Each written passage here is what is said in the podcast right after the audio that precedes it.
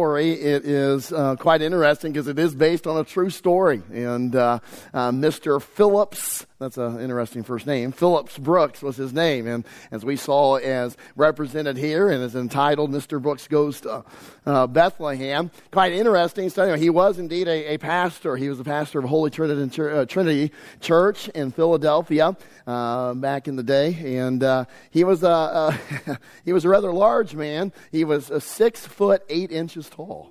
And so he's a tall guy and tall pastor. And so uh, he was known, for, obviously, for being big, but even more than that, he was known to have a big heart and uh, he, he was known to love children and uh, such. He never married, never had children of his own, but all the children of his congregation became like his own children. In fact, uh, it was said that in his office he kept toys and uh, for the children to come in and play with. It was not unusual to find him sitting on the floor, and uh, that's a long way down for a six foot eight guy, and uh, sitting on the floor with a group of children and playing toys with them and just enjoying their company and things like that. In fact, the song song that this program is about, Oh Little Town of Bethlehem, he wrote as the program depicted for the children of his congregation to sing.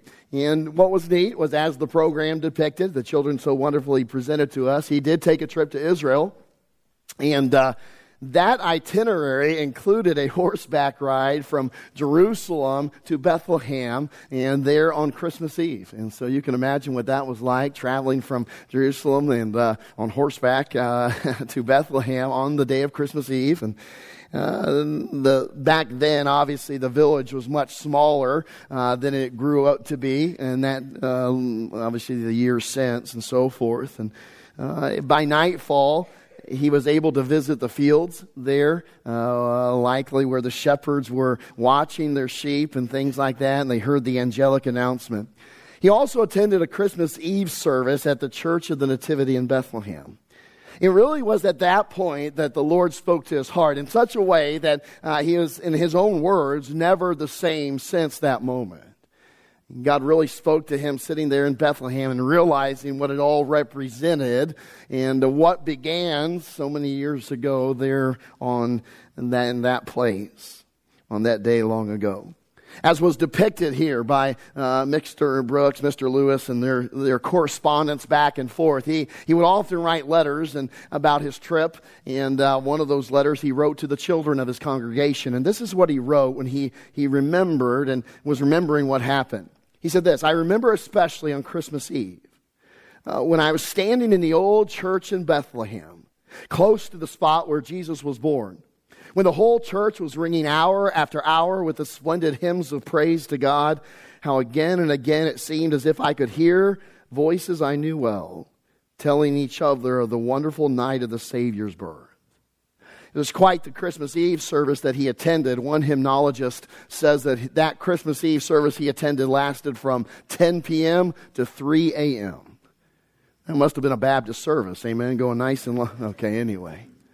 That's a long service, and he got to hear those hymns sung and the things sung about, and something about the beauty and the simplicity of the visit. It stayed with uh, Pastor Phillips Brooks when he returned to America.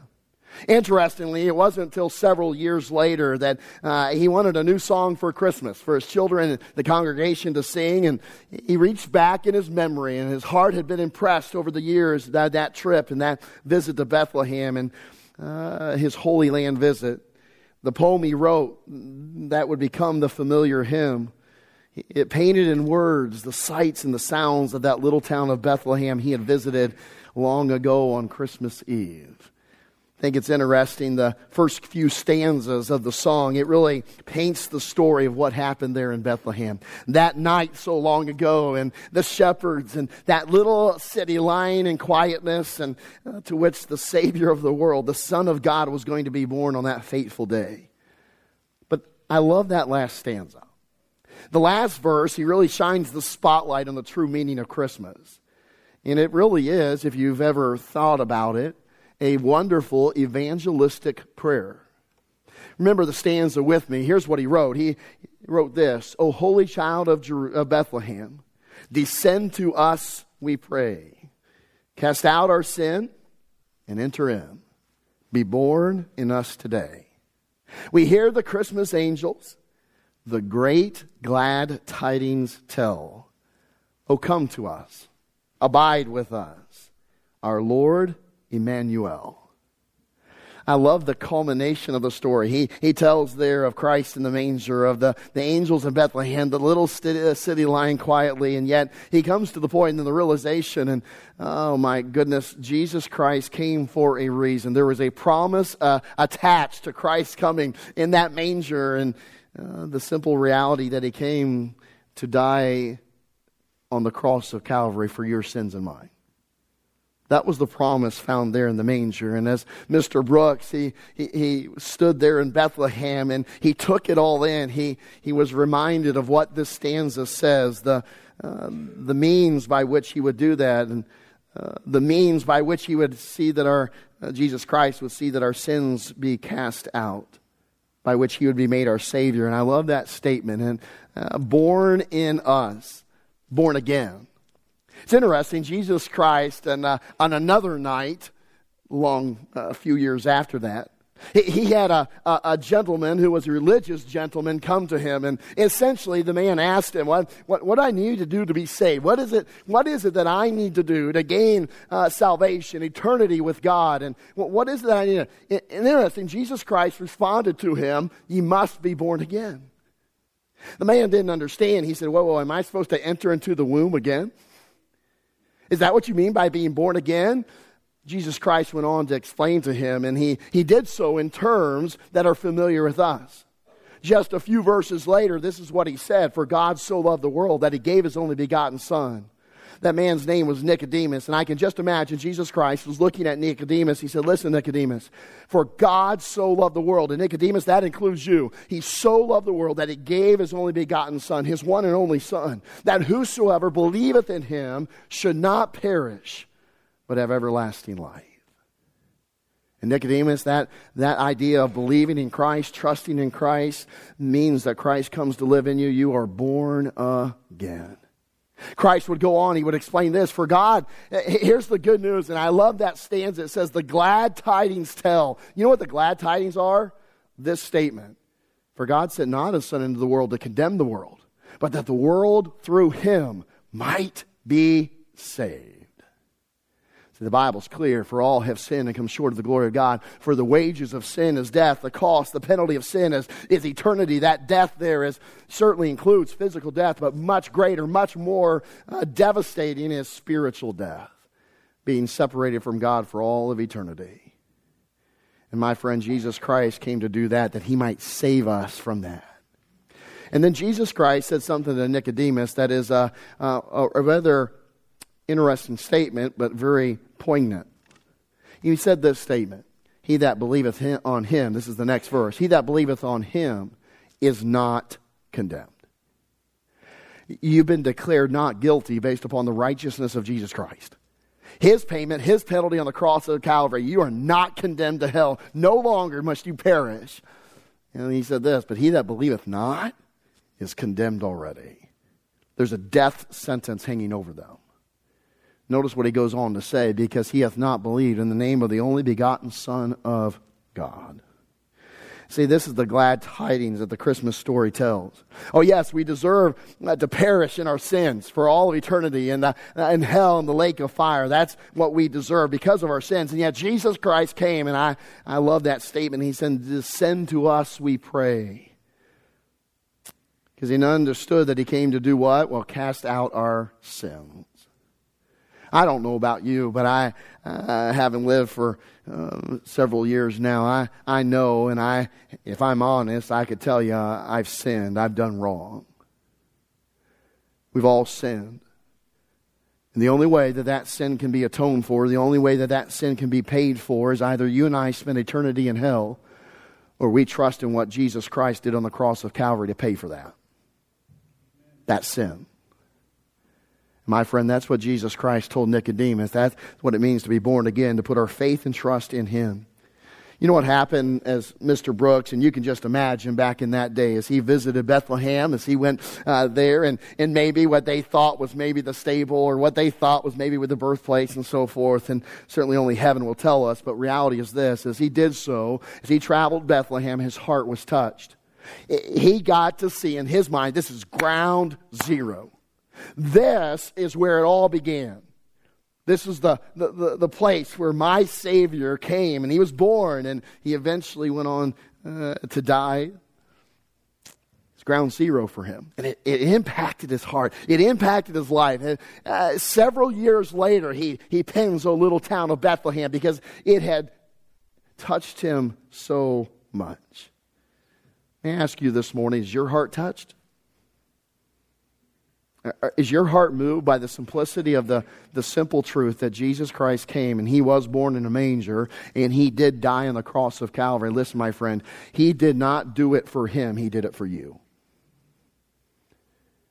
Could you see this morning that the reality is this? You could be at ground zero right now. If you've never put your faith and trust in Jesus Christ, if you don't know for sure if you die today that you're going to, to heaven, can I just tell you right now, today could be your ground zero. That simply means this that if you come to put your faith and trust in Jesus Christ today, that forevermore your eternity will be changed,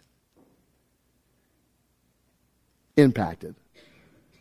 Everything will be different as you've come to put your faith and trust in Jesus Christ.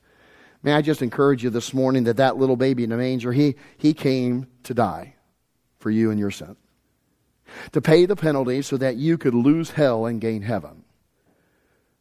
The only reality is this have you put your faith and trust in him?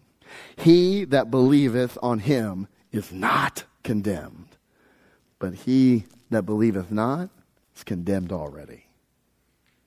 Have you believed on him? Have you trusted in Jesus Christ? Heads bowed and eyes closed, if you will, with me. And I appreciate so very much your attention and, and such this morning. I, I do appreciate it so very much. And we're almost done. But if everybody could, everybody could just remain still and quiet for just a moment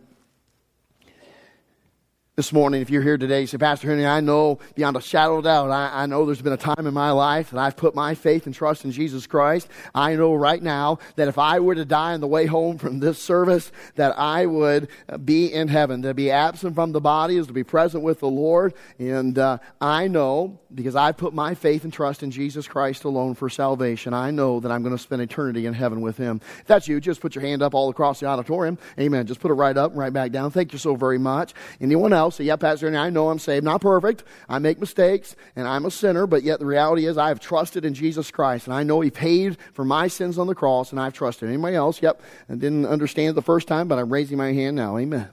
Maybe you're here today and say, Pastor Henry, I, I, I don't know if there's a time in my life. You, you talked about this being ground zero. Reality is, I, I don't know for sure that I'm going to heaven. I, I can't remember a time in my life where I've done just what John 3.16 said, that I, I've trusted in Jesus Christ. I've put my faith in Him alone for salvation. I, I, I, can't remember that. Would you just pray for me, Pastor Henry? I, I understand today that Jesus Christ came and he, he was born and He died on the cross for my sins and the sins of the whole world. And uh, would you just pray for me that I'd get this settled? I'm not quite sure that if I die today, I'm going to heaven. Would you just pray for me? Just put your hand up all across the auditorium. Say, Pastor, you just pray for me? No one looking around. Heads are bowed and eyes are closed. And say, Pastor Henry, I, I'm just not sure. Would you pray for me? Amen. And, uh, anybody raise your hand? Hey, uh, Pastor, would you just pray for me? Let me encourage you, my friend, if that's you, if you raise your hand, or even if you didn't, can I encourage you, you, you just come see us afterwards, or right now, this moment, you could just cry out to God to save you. And there's not a special wording, there's not a special anything that saves you. It's just an honest prayer from your heart that simply says, Dear God, I know that I am a sinner. And today I realize that Jesus Christ died on the cross for my sins. And this day I'm trusting in Him alone for salvation in heaven. Thank you, Jesus, for being my Savior. And thank you, God, for promising to save me. A prayer simply as that, uttered from the heart. My friend Jesus Christ says, Thou shalt be saved when you trust in Him.